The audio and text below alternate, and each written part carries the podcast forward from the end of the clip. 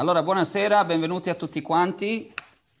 Volevo, a nome anche di Chabad Toscana, Ravlevi Volvovsky, darvi il benvenuto a questa serie, miniserie, diciamo, sui Pirkei Avot. Faremo Bezrat Hashem insieme qualche approfondimento su ogni settimana su uno dei capitoli dei Pirkei Avot, così come la tradizione vuole che tra il periodo di tra Pesach e Shavuot, nel periodo che tra Pesach e Shavuot, si, si approfondisce lo studio di questo trattato della Mishnah. Magari man mano vedremo anche delle, degli approfondimenti, delle motivazioni perché proprio in questo periodo si studia proprio questo, questo testo qui.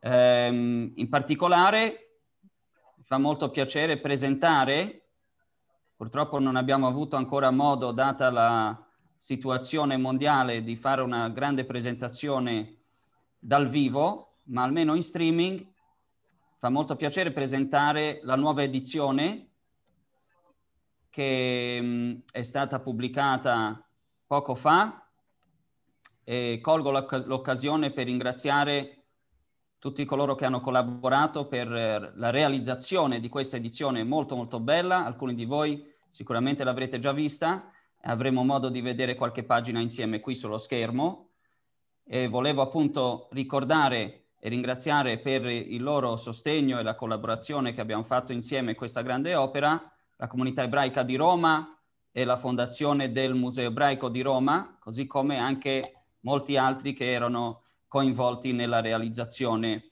del progetto. In particolare per questa sera e per la serie di lezioni che faremo, Bezrat Hashem, volevo ricordare una persona carissima che è venuta da recente a mancare, la signora Costanza Piazza Osed, in memoria della quale Leilui Nishmata, per l'ascesa della sua Neshama, si farà eh, questo studio in queste sei occasioni. E ringrazio di cuore tutta la sua famiglia che ha voluto partecipare in questa maniera per ricordare questa persona così cara a tutti noi. Bene, non abbiamo moltissimo tempo, vediamo se magari qualche minuto prima della conclusione della serata potremo anche eh, sentire delle domande da parte vostra, se possibile. Vorrei direttamente aprire il libro con voi, entrare nel mondo delle Pirkei Avot. Condivido lo schermo, così vediamo insieme.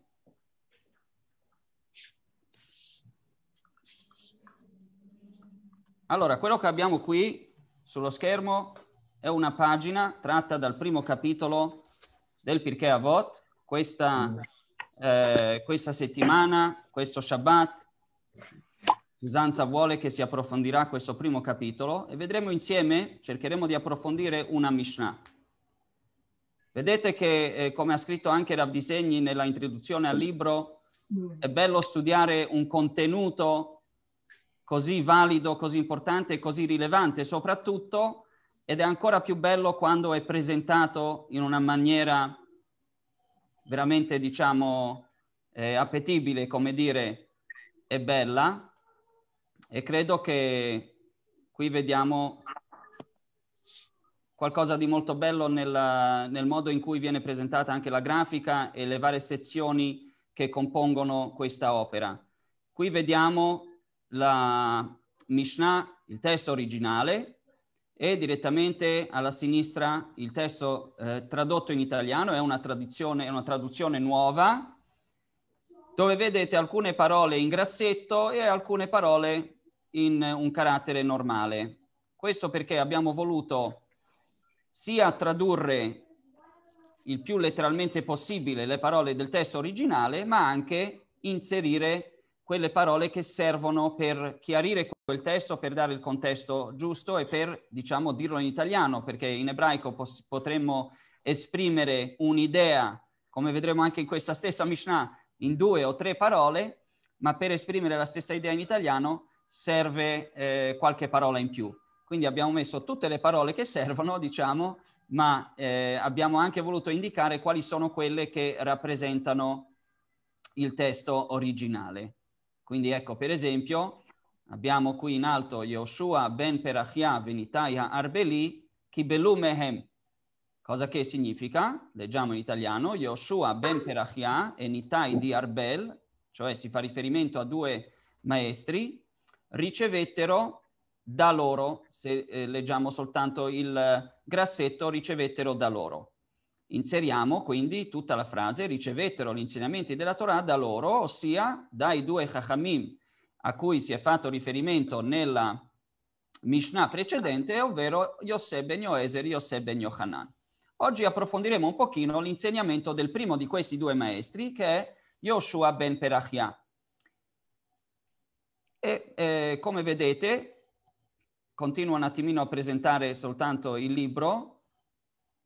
Qui abbiamo lezioni di vita sotto la Mishnah, quindi degli, degli insegnamenti che possono essere rilevanti sempre per noi quotidianamente, che sono tratti dalla Mishnah, e questo, questo layout che vedete qui della pagina è, è presente per ogni Mishnah in tutto il trattato. Qui abbiamo il legame nascosto. Il legame nascosto vuole indicare il legame che esiste tra una Mishnah e l'altra. A volte non è così evidente e qui cerchiamo, in base ai commentatori, eh, di trarre degli insegnamenti o delle delucidazioni su questo aspetto qui della Mishnah. Lo sapevate che eh, sono dei, dei piccoli, delle, diciamo, dei, delle pillole ehm, tratte sempre dai commentatori classici e moderni su delle specifiche espressioni della Mishnah o da dei concetti espressi dalla Mishnah.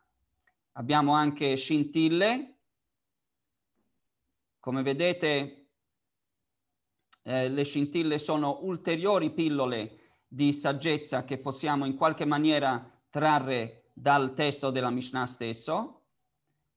Trovo molto interessante qui, vediamo sulla seconda parte della pagina, la biografia Spesso facciamo dei nomi, citiamo dei maestri, ma sappiamo poco di chi erano, di quando hanno vissuto, di cosa, hanno, cosa rappresentavano, quali erano i loro ruoli.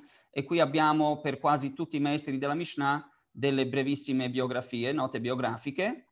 E abbiamo anche il dietro le quinte. Il dietro le quinte eh, da, getta un po' di luce su degli aspetti meno conosciuti o dei maestri o del legame tra il maestro e il detto che lui esprime in questo trattato, spesso mh, la saggezza espressa dai Chachamim, soprattutto in questo trattato, rispecchia direttamente, anche se non esplicitamente, ma rispecchia in qualche maniera quello che è stata la loro esperienza.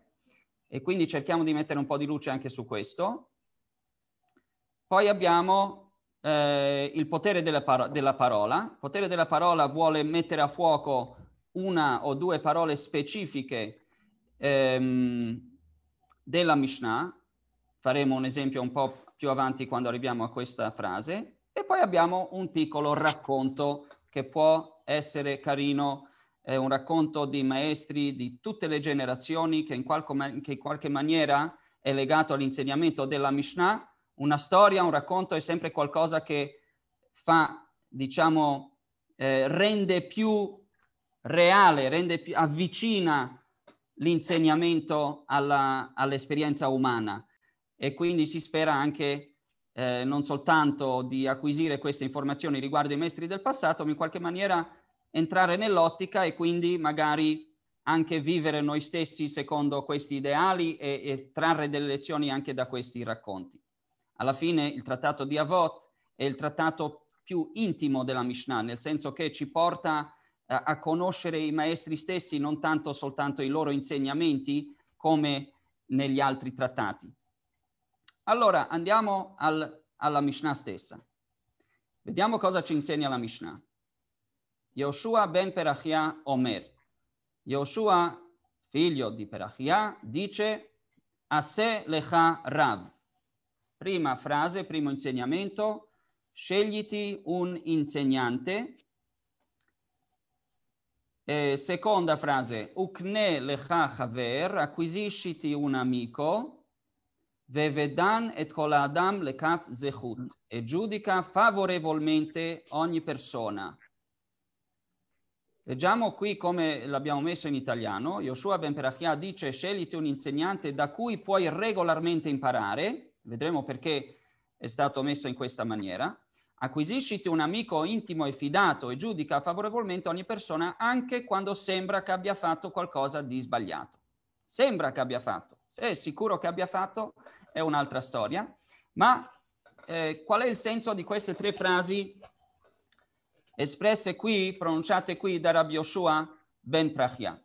La Mishnah contiene appunto tre frasi sul come relazionarsi con l'altro, ma eh, diciamo che va in tre direzioni. Le tre frasi rispetta, rispecchiano tre direzioni. Tre direzioni nei rapporti della persona con gli altri. La prima parliamo di, di, di farsi, letteralmente a sé vuol dire fare, di scegliersi un rav, un maestro. Scegliersi un Rav, quindi parliamo di quale direzione, se vogliamo, nel, nel rapporto interpersonale, una direzione che va verso l'alto, cioè la persona che si sceglie un'altra persona che sia in qualche modo il proprio superiore, che sia più importante di sé, che sia in qualche modo un'autorità su di sé. Quindi andiamo nella direzione che va verso l'alto. La seconda indicazione, che è quella di acquisirsi un amico fidato, un amico intimo, questa è direzione laterale, uguaglianza, amicizia, due persone che si pongono sullo stesso livello. E la terza si riferisce a quelli verso i quali magari guardiamo con un senso di eh, superiorità, quelli che crediamo siano su un livello inferiore. E la Mishnah ci dice anche lì dobbiamo trovare eh, di cercare di giudicare favorevolmente. Quindi vediamo queste tre direzioni e approfondiamo un pochino ognuna di queste. Prima di tutto, Asel Harav, fatti un, uh, un maestro, una frase molto molto breve in ebraico, tre parole, ma estremamente importante e molto, diciamo, impregnata di significato. Prima di tutto la parola Rav in ebraico noi associamo con una figura religiosa, un rabbino, ma in realtà il termine originale Rav indica qualsiasi tipo di maestro o anche padrone in alcuni contesti può voler dire in ebraico della Mishnah. Um, ma qui chiaramente si intende dare un'indicazione sullo studio, perché di questo stava parlando la, le, eh, stavano parlando le Mishnayot anche in precedenza in questo stesso capitolo. Quindi la formazione della persona, la formazione spirituale, la sua formazione morale, etica, non può essere basata, secondo questa Mishnah, soltanto su uno studio autonomo. In teoria, a noi ci hanno chiamato il popolo del, del libro, quindi eh, già dai primi inizi della nostra esistenza come popolo, uno dei versetti più citati nel, um, nel contesto dello studio della Torah è quello del libro di Joshua, Giosuè, appena entrati in Eretz Israel, una delle indicazioni che abbiamo è lo Yamush Sefer Torah Zemipicha. Queste parole della Torah non devono mai lasciare tu- le tue labbra, la tua bocca, e lo dovrai studiare giorno e notte, Veagita Bo, Yomam Valaila. Questo da sempre è stato il segno di Am Israel, quello di essere così eh, fortemente dedicati allo studio.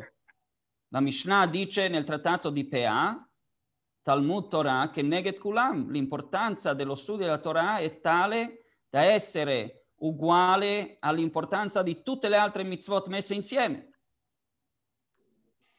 Storicamente e ancora oggi il popolo ebraico è un popolo che studia tantissimo e, e ha dimostrato tanti risultati in questo ambito. Allora qual è il problema? Perché non possiamo imparare dai libri, dalle fonti, eventualmente da più maestri? La Mishnah qui sembra voler escludere questa eh, questa possibilità e dire no, Asel Harav, scegliti un rabbino, un maestro. Perché Allora se leggiamo i commentatori classici e vediamo per esempio il Rambam, Maimonide, e qui abbiamo riportato un po' di questo, del senso di questo commento nella sezione lezioni di vita, il Rambam dice che lui prende spunto dal termine che la Mishnah usa a sé le harav, che tradotto letteralmente significa fatti un rabbino. Tu lo devi fare. Che vuol dire tu lo devi fare? Impara da un rabbino, scegli un rabbino, come l'abbiamo messo qui in italiano, che ha anche il senso, ma perché proprio la Mishnah usa questo termine molto preciso, fatti un rabbino? Rambam dice una cosa interessante, non è bene studiare soltanto da soli, perché non è uno studio, quello che si acquisisce da soli potrebbe rischiare di essere dimenticato. Quello che si ritiene meglio è ciò che si apprende da qualcun altro. E il Rambam dice questo è talmente importante che la Mishnah usa il termine fatti un rabbino, perché? Per dire che anche una persona che non è tanto degna di essere un maestro, tu fai sì che lui diventi un maestro. Cioè fai un rabbino, come se dicesse, crea un rabbino, fallo diventare un rabbino, tu fallo diventare un rabbino. Perché? Perché talmente è importante l'idea di imparare da qualcun altro e non soltanto da soli. E questa può essere una delle motivazioni. Però ce n'è anche almeno un'altra che vedremo subito. Il famoso commentatore, classico commentatore della Mishnah, origini italiane, Rabbi Ovadia di Bertinoro, lui cita questa eh, interpretazione del Rambam, del Maimonide, ma dice aggiungo anche ciò che ho sentito da altre fonti, non dice esattamente dove, ma dice ho sentito invece anche spiegare in maniera differente. Cosa ho sentito? Dice la seguente cosa. A Sele Harav si usa il termine Rav e non Rabbanim plurale proprio perché la Mishnah vuole indicare che devi scegliere una persona dalla quale imparare e non da molte persone. Non oggi da uno, domani da un altro. Queste sono le parole del Biovadia di Bertinoro. In altre parole, ci sono delle problematiche quando parliamo dello studio. Qual è il limite uno dei forti limiti dell'essere umano è proprio il fatto che non può essere obiettivo quando si tratta di se stesso. Se si tratta di me, sono ovviamente di parte, non posso mai essere totalmente oggettivo e, e vedere obiettivamente la mia situazione di qualsiasi tipo. Allora ho bisogno di quel ravo, ho bisogno di quella guida. Ma se queste guide fossero molte, se questi maestri fossero tanti, allora il problema sussisterebbe. Perché, ed è una cosa che accade a volte, quando eh, sicuramente molti rabbini possono condividere questa esperienza, di, di, di avere, ricevere delle domande da parte di una persona o di alcune persone e poi sentirsi dire ah ma quel Rav ha detto così, quell'altro Rav ha detto così, quell'altro Rav ha detto una terza cosa. Eh, fatti un favore, chiedi a uno solo e eviterai la confusione. In qualche modo anche qui si, si vuole alludere a questo. Il problema di, di, non avere un Rav è quello di eh, non poter vedere obiettivamente le cose, fare delle decisioni con una mancanza di obiettività, di chiarezza, e averne troppi può essere lo stesso, può, può far realizzare lo stesso problema. Perché? Perché se ho la possibilità di chiedere a molti, allora posso scegliere la, la, la risposta che mi fa più comodo, che mi giova di più o che in qualche maniera mi, mi disturba di meno. Allora, eh, torniamo al problema, il problema è a monte. Se mi baso solo su me stesso, sono limitato. E allora la Mishnah dice ti devi fare un Rav, devi avere una guida. Anche se c'è un paradosso interessante qui, perché la Mishnah dice fai un Rav per te. Chi è il capo qui? Chi è l'autorità? È il Rav. ma chi è che lo nomina? Sei tu. Ok? Quindi, in un certo senso, sei tu che ti devi autoimporre questa cosa, non è qualcun altro che te lo può imporre dall'esterno. Il Maral di Praga, nel suo commento alla Mishnah, parla di questa cosa. Dice, non è che un Rav può andare dalla persona e dire, vieni, io sarò il tuo Rav, vieni ad imparare da me. È la persona che deve venire dal Rav, è l'allievo che deve venire dal Rav e dire, insegnami qualcosa. Perché alla fine, se fosse imposto esternamente, allora di nuovo si tornerebbe al problema originale di quello che diceva il Rambam, la cosa non sarebbe ritenuta. Dove vediamo l'esempio classico nell'ebraismo di questo concetto? L'idea che l'apertura deve venire dal basso, per così dire, è l'allievo che deve rivolgersi, dovrebbe cercare chi gli insegna qualcosa, esperienza che abbiamo fatto poco fa, la sera del Seder, la Torah eh, indica che la sera del Seder il racconto dell'uscita dall'Egitto deve seguire questo schema. Fai, crea una situazione per suscitare la curiosità delle persone, in particolare dei bambini si parla, ma anche in generale, il bambino in tutti noi, crea una situazione dove la sua curiosità sarà suscitata per, perché facesse delle domande. E a queste domande si possono poi dare delle risposte, spiegare e dare degli approfondimenti. Ma se non c'è la domanda, se, se non c'è la richiesta, l'insegnamento imposto non è un insegnamento. Quindi la Mishnah, tornando a se lecha rav, tu sei quello che deve andare a cercare e crearti un Rav e seguire appunto i suoi insegnamenti. Passiamo alla seconda indicazione di Rabbi Yoshua, di Yoshua ben Perachia nella Mishnah. Kne lecha chaver, fatti, eh, acquisisciti un amico. Non è meno importante questa seconda indicazione rispetto alla prima. Rabbi Hanina, uno dei grandi maestri del Talmud, disse, ho imparato moltissimo dai miei allievi, ma ho imparato ancora di più dai miei colleghi, scusate, dai miei maestri. Ho imparato molto dai miei maestri, ma ancora di più dai miei colleghi. Poi va avanti e dice ancora di più dai miei allievi, che si lega a quello che dicevamo prima. Ma qui sottolineiamo la parte dell'importanza dei colleghi e degli amici. I maestri dicono anche che vediamo chiaramente che due persone possono sostenere un peso insieme maggiore rispetto a quanto non potesse sostenere una persona da sola. Vuol dire che uno più uno risulta in più di due. Una persona può sostenere 100 kg di peso, un'altra persona 100 kg, ma due persone insieme 300 kg. L'amicizia è qualcosa di molto particolare e si usa il termine di acquisire, che nel chachaver.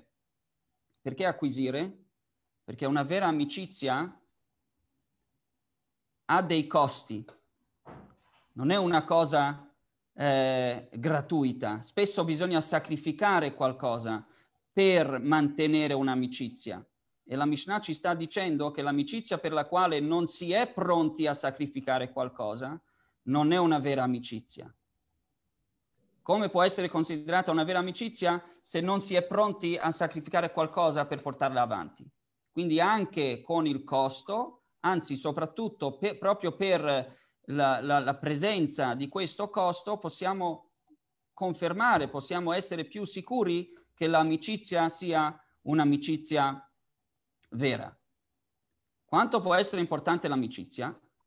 Condivido con voi, o la compagnia, l'amicizia, condivido con voi un uh, racconto del Talmud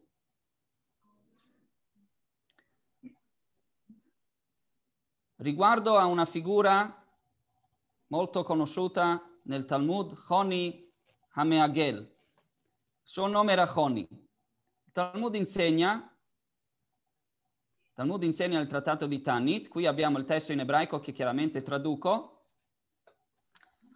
e dice... Rav Hazan, il, sì. il testo è bianco, Io non si nuovo... vede il testo? No. Ah, mi dispiace, io lo vedo. Aspetta.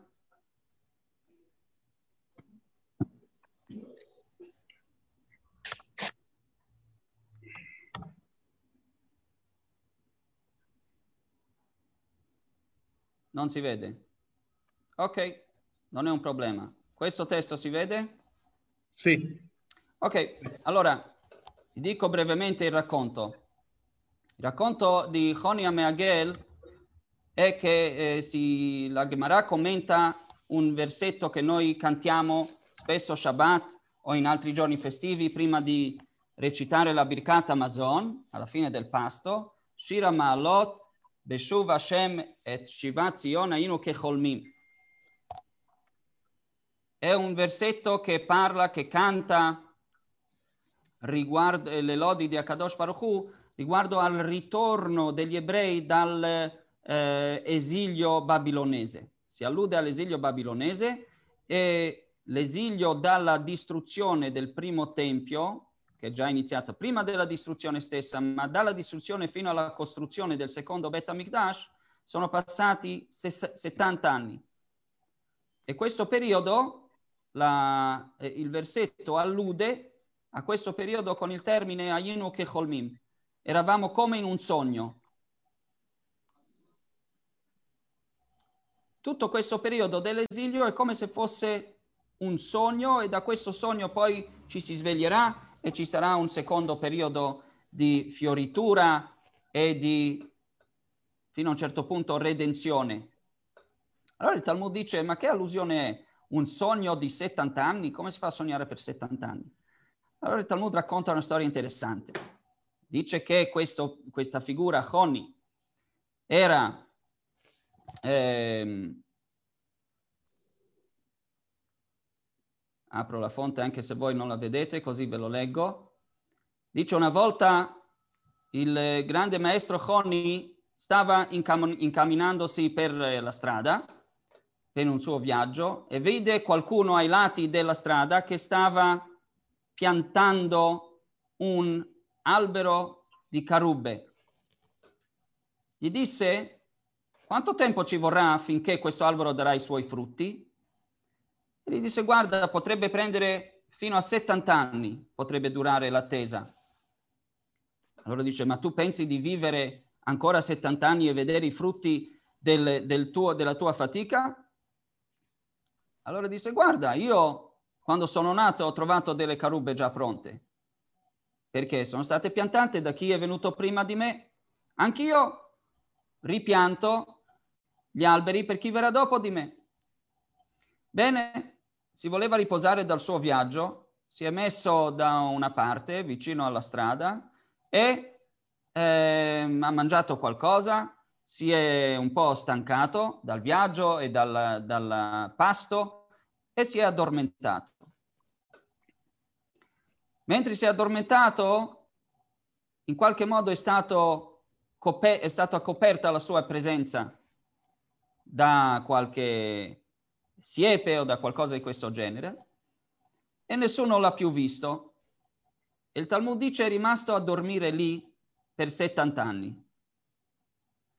Quando si è alzato, si è svegliato, ha visto la persona che stava raccogliendo le carube di quell'albero. Allora gli ha detto, ma sei tu quello che ha piantato queste carube? Gli ha detto no, io sono il figlio di suo figlio, sono il nipote. Dice, ah, allora davvero stavo dormendo per così tanto tempo, per sette decenni. Bene, è tornato a casa e ha chiesto, il figlio di Honi è ancora vivo? Gli hanno detto no, il figlio è già morto, però c'è il nipote. Ha detto, ma io sono Honi, nessuno gli dava retta, nessuno credeva alle sue parole.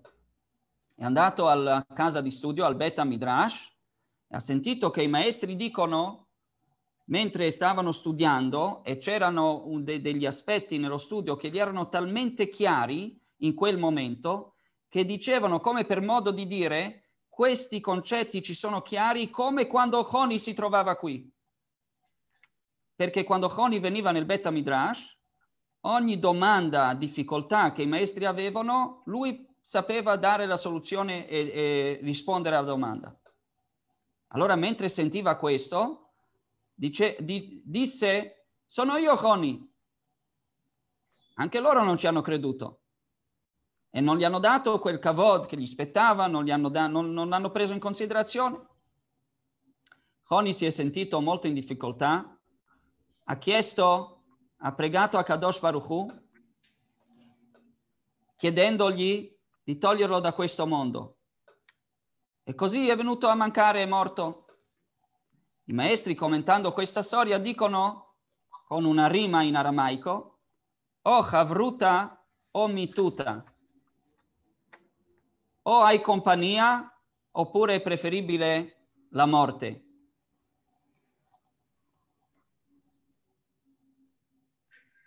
Talmente importante può essere l'idea di avere delle persone vicino che sono veramente fidate, con le quali si può veramente condividere un dubbio, un, un'esperienza, delle parole, un pianto, una risata, non è una cosa scontata, soprattutto nel nostro mondo di oggi dove c'è tanto interesse, sempre quando qualcuno dimostra qualche interesse in un'altra persona, molto spesso ci si chiede ma perché, cosa c'è dietro, per quale motivo ha voluto sapere questa cosa, poi la deve andare a raccontare agli altri, eh, eccetera, eccetera.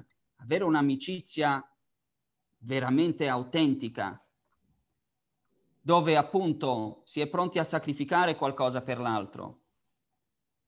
Non è una cosa scontata e non è una cosa semplice. La Mishnah ci dice devi acquistarla questa cosa, devi acquisirla, acquisire anche con la fatica. Non dire non ho amici, basta, non, non, non, non sono più tempi di, di una volta di avere quel tipo di amicizia. No, acquisiscilo, devi investire, investire tempo, investire sentimento, perché? perché alla fine questo è un bene per la persona, non è, cioè un bene reciproco, è qualcosa che allunga la vita. Poter condividere in una maniera autentica e in una maniera assolutamente sincera. Rav Yosef Albo, uno dei grandi eh, filosofi ebrei del Medioevo, tardo Medioevo, che di, scrive nel suo libro Sefer Ikarim, che questo era il problema di Adam e Chava. Quando parliamo di questo in riferimento al terzo aspetto della Mishnah qui, come vedere chi sembra essere inferiore a noi. E la Mishnah ci dice di giudicarlo favorevolmente. Adam e Chava, primi uomini, dopo che hanno fallito, diciamo, e non hanno rispettato quella istruzione divina che gli era stata data, come si sono eh, comportati quando gli è stata posta la domanda allora? Cosa hai da dire? Sono stati portati davanti al, al preside della scuola e Akadosh Baruch Hu ha detto cosa è successo qui? Cosa aveva da dire Adam? Ha dato la colpa a sua moglie. Non sono stato io, sono stato indotto, sono stato portato alla tentazione da Chava. Cosa ha detto Chava? Chava ha detto è il serpente che mi ha portato a questo. Ognuno ha dato la colpa all'altro. Facendo questo, hanno chiuso la porta sulla possibilità di rettificare, di fare teshuvah, di cercare di aggiustare quello che hanno, che hanno fatto. Perché? Perché non erano pronti a riconoscere il proprio fallimento. E questa era, secondo Rav Yosef Albor nel Sefer Ikarim, questo era il loro errore maggiore. Più del peccato stesso, l'errore è stato quello di non riconoscere il proprio errore. Vuol dire anche guardando verso se stesso in un momento in cui si è inferiori, si è inferiori nel senso si è fatto un errore, si è inciampati nel peccato o si è commesso un errore, bisogna riconoscere quell'inferiorità di quel momento per poter poi sanarla. come se un, una persona che sta male non vuole riconoscere di avere una malattia, non potrà essere curata. Quindi quando guardiamo verso il basso, in questo caso parlava anche verso noi stessi, ma anche verso un'altra persona, come loro hanno dato la colpa agli altri. Guarda dentro se stesso prima di dare la colpa all'altro. C'è una, un racconto interessante di Rabbi Yosef Yitzhak di Lubavitch, il sesto rebbe, che ha detto quando avevo quattro anni, ho chiesto a mio papà, perché abbiamo due occhi e non un solo occhio? Perché eh, un naso, una bocca, un occhio? Classica domanda di un bambino piccolo. Come perché il cielo è blu e perché il, l'erba è, è verde? Allora però il padre di, usufruì di quel momento per dargli un grande insegnamento per tutta la vita. Gli disse, ci sono dei momenti in cui bisogna guardare, bisogna usare l'occhio destro e dei momenti in cui bisogna usare l'occhio sinistro. E gli ha spiegato, quando guardi un'altra persona, usa sempre l'occhio destro. Guardalo con affetto, guardalo con comprensione, quando serve guardalo con empatia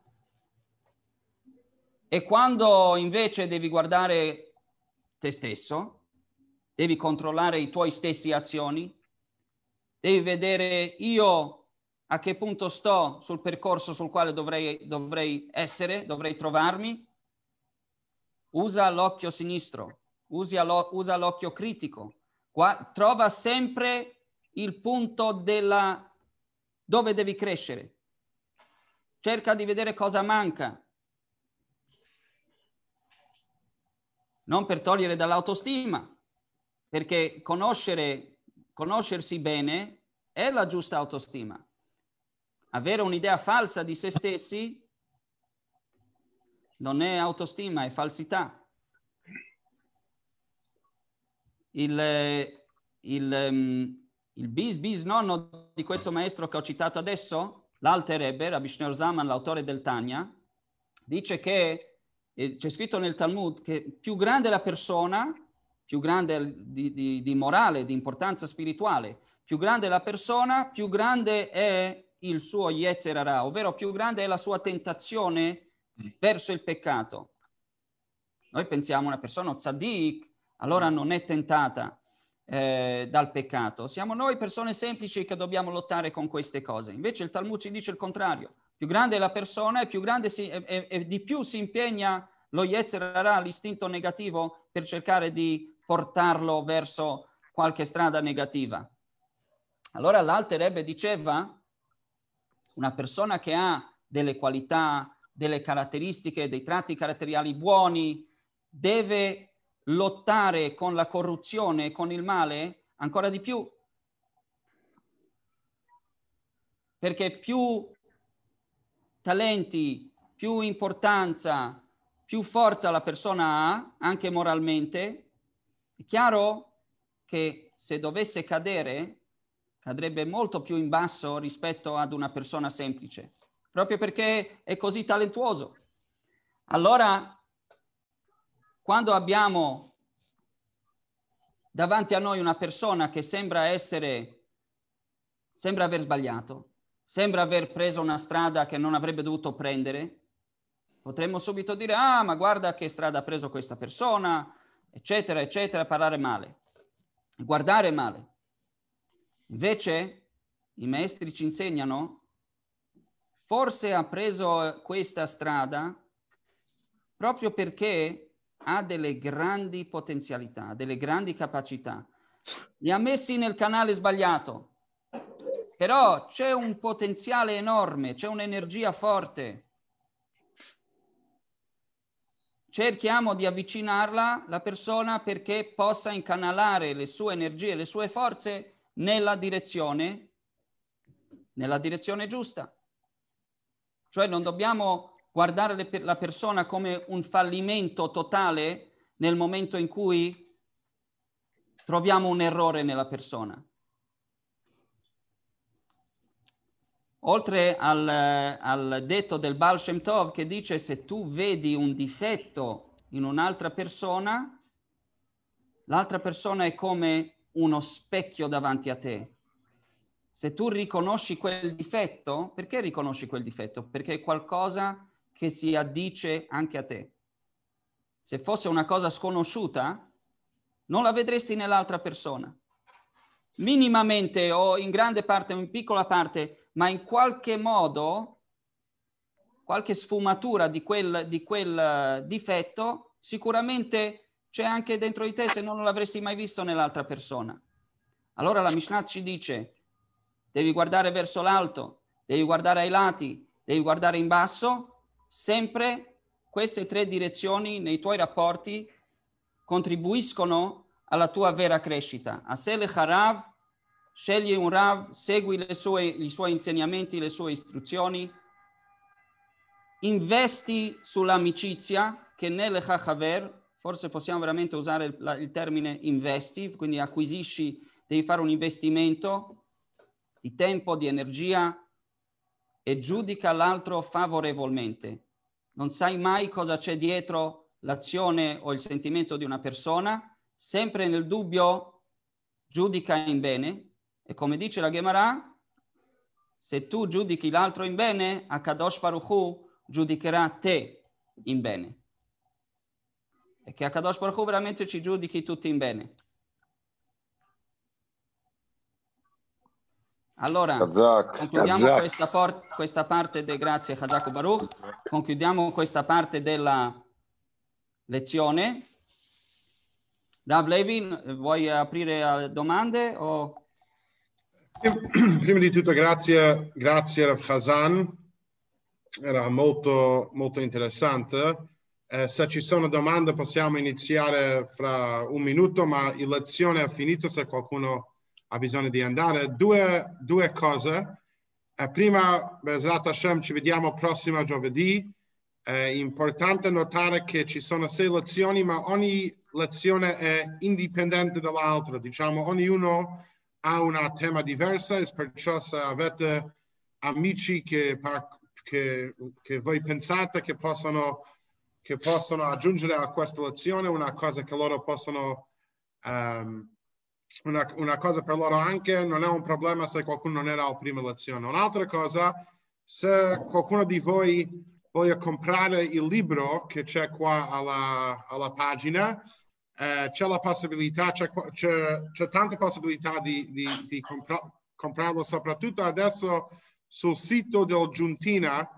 Um, sul sito, sul sito di Giuntina c'è la possibilità di comprare questo libro che arriva, che arriva direttamente a vostra casa, uh, così c'è la possibilità di prendere questa luce di questo libro anche a vostra casa in tutto il tempo che non c'è queste lezioni anche. Intanto adesso se c'è qualche domanda, per favore, Araf Khazan. Io avevo una domanda, ma Daniel, più che una domanda eh, ricordo di mio padre che lui traduceva, perché penso che perché a Vosito stava un pochino anche al Cheder. Sicuramente. Eh, che lui aveva fatto poi la prima guerra mondiale e tutto. E lui, perché acquisire è un po' vago, lui proprio traduceva comprati un amico. E gli piaceva tanto perché dice devi offrirgli una volta una cena, devi, devi spendere per, per poi diventare... Vabbè, spostati sulla parte del divano destro. Bellissimo, grazie. Prego. Daniel, grazie, grazie mille. Bisogna fare una cena insieme, è esatto. importante per l'amicizia. Ma noi andiamo già al bar, quindi... siamo, be- siamo bene. Eh, ci, grazie Daniel, ci sono altre, altre domande? Forse sta dicendo che il bar è un piccolo investimento, una cena... Eh beh, certo. Andiamo da Ruth o da Baguette. è stata una bellissima serata e siamo arrivati comunque a dormire insieme. C'è un'altra domanda? Ci arriva una domanda in chat. Ok. Fabio chiede, c'è un motivo particolare perché l'occhio destro è associato ad affetto e il sinistro all'analisi critica? Perché viene visto come più positivo l'occhio destro e più lo sguardo negati- negativo dall'occhio sinistro? Vuoi rispondere, Rav Levi? Eh, Io, io può rispondere, ma se, se non va bene, per favore... non- Sicuramente va bene. Ok. Eh, in generale, diciamo, dal punto di vista della Kabbalah o del pensiero ebraico, il, eh, il- la fi- filosofia ebraica, la parte destra significa eh, misericordia, significa il bene e tutto quanto. Invece, invece la parte sinistra è la parte stretta, diciamo, la parte che è più rigido e perciò quando parliamo all'occhio a, destro, a, a- a destra parliamo in generale della parte di buono, invece la parte sinistra parla della, de- della parte di noi che vede le cose in un modo più rigido, anche può essere negativo, ma non sempre negativo. Rigido non voglio dire con severità, diciamo. Hazak. Va bene Fabio? Abbiamo, abbiamo un'altra domanda, signor Laserson. L'obbligo di trovarsi un maestro, insegnante o Rav vuol dire che non si possa consultare o ascoltare più di un rabbino? Sicuramente no, non vuol dire questo. I commentatori della Mishnah parlano di questo problema, perché effettivamente potrebbe essere visto in questa maniera. Uno dei termini che sono usati, per esempio, nel commento del Maral di Praga e altri, è Rav Muvhak. Rav Muvhak vuol dire, certo è bene, il Talmud dice anche, bisogna imparare da tutti. Apro un'altra parentesi, questo stesso trattato insegna che bisogna imparare da ogni persona, non solo da, da ogni Rav. Cioè c'è sempre qualcosa che possiamo imparare da chiunque sia e sicuramente a maggior ragione da dei maestri, da dei rabbanim. Il concetto però di Rav Muvhak significa quell'autorità che tu segui per eh, prendere delle decisioni importanti legate alla Torah, per seguire un filo di pensiero, perché chiaramente sentendo tanti maestri si sentono anche tante filosofie, filosofia di vita, scuole di pensiero diverse. Alla fine una persona trova una strada, imposta la propria vita secondo una certa scuola di pensiero. Allora, seguire un Rav significa far parte di una scuola di pensiero, entrare in una, in una strada unica in generale, cosa che non, esclu- non esclude l'imparare, quindi l'acquisire informazioni di Torah, di studio, anche da altri maestri.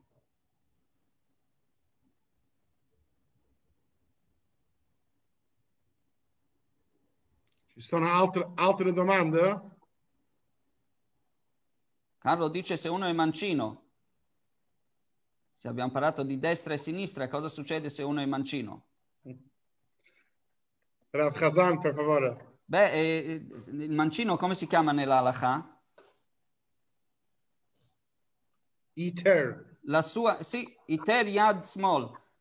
Cioè noi usiamo nell'alaha il termine la sua destra o la sua sinistra, giusto? Smolò o yeminò. A volte nell'alaha si parla del- della sua destra che per il mancino è, eh, è- è la sinistra, chiaramente. Quindi può darsi che, che sia invertito il tutto per il mancino. Però l'importante è seguire l'insegnamento, di guardare favorevolmente l'altro e di guardare con un occhio che può portare ad una crescita ulteriore se stessi. E Rav, Khazan, prima che noi eh, chiudiamo la lezione di oggi, solo una cosa che ho visto entro il libro che fa una grande impressione. Proprio questi- questa settimana, durante una lezione con un caro, caro amico a Firenze, è iniziato il eh, discorso di capire da dove arriva tutte le cose che sono entro il Talmud. Diciamo, eh, se un rabbino ha detto qualcosa una giornata, da dove, da dove è arrivato? Una delle cose che troviamo entra il, il libro che tu hai eh, curata è proprio questo che dà la panorama eh, molto larga della, di capire la profondità che c'è entro ognuna di queste cose. Anche questa Mishnah, noi non entriamo adesso, ma il settimo Mishnah del primo capitolo c'è una lunga storia della persona di Rabbi Yeshua ben Prachia e perché lui ha fatto la scelta di questo modo di vivere, di vedere tutte le cose con, una, con un occhio positivo. Diciamo, eh, eh, eh, quando noi entriamo entro il studio, troviamo che ogni singola cosa ha una profondità. anche, durante, anche nel perché a volte c'è anche questo tanto entro il libro, che a volte un maestro parla perché nella sua epoca proprio era un certo problema e perciò è importante di sottolineare una certa cosa, un'altra cosa, ma dà per favore, eh, dà per forza una, una, una profondità di capire che ogni singola cosa dei nostri maestri, soprattutto dalla Mishnah, dalla Gemara, sono, sono profondi e hanno una significa, ma per capire questo c'è tanto di studiare, ma grazie a Dio tu hai fatto tutto il grande lavoro, adesso noi abbiamo bisogno di solo aprire il libro e Andiamo avanti. Sì, il lavoro Baruch Hashem è stato fatto da molti. Eh, come vedrete l'edizione è stata pubblicata prima in inglese con tutta un'equipe di, di persone che hanno approfondito, hanno scelto molti commenti. Qui abbiamo avuto la grande fortuna di lavorare con due bravissime traduttrici, Abigail Dadon e Deborah Koenka, che hanno contribuito moltissimo a, questo, a questa opera. E grazie a te, Rav Levi Volvovsky, anche per eh, aver spiegato anche meglio quello che questo libro può, contrib- può contribuire a chi lo, lo, vorrà leggere e approfondire. Eh, buonasera a tutti e ci vediamo alla prossima giovedì, otto e mezzo qua sul Zoom e sul Facebook. Eh, so che questa settimana sul Facebook era un po' di, un po di complicazioni all'inizio, mi scusi tanto, la mia tech è ancora in, eh, in crescita, ma Bezrat Hashem per la prossima inizia tutto in tempo senza questi, uh, questi problemi.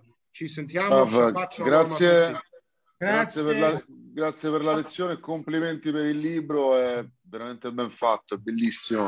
Grazie Rav Levi, grazie, grazie, a tutti voi. Grazie, buona serata. Buona serata. Buona serata. Shalom. Shalom. Shalom. Mm-hmm.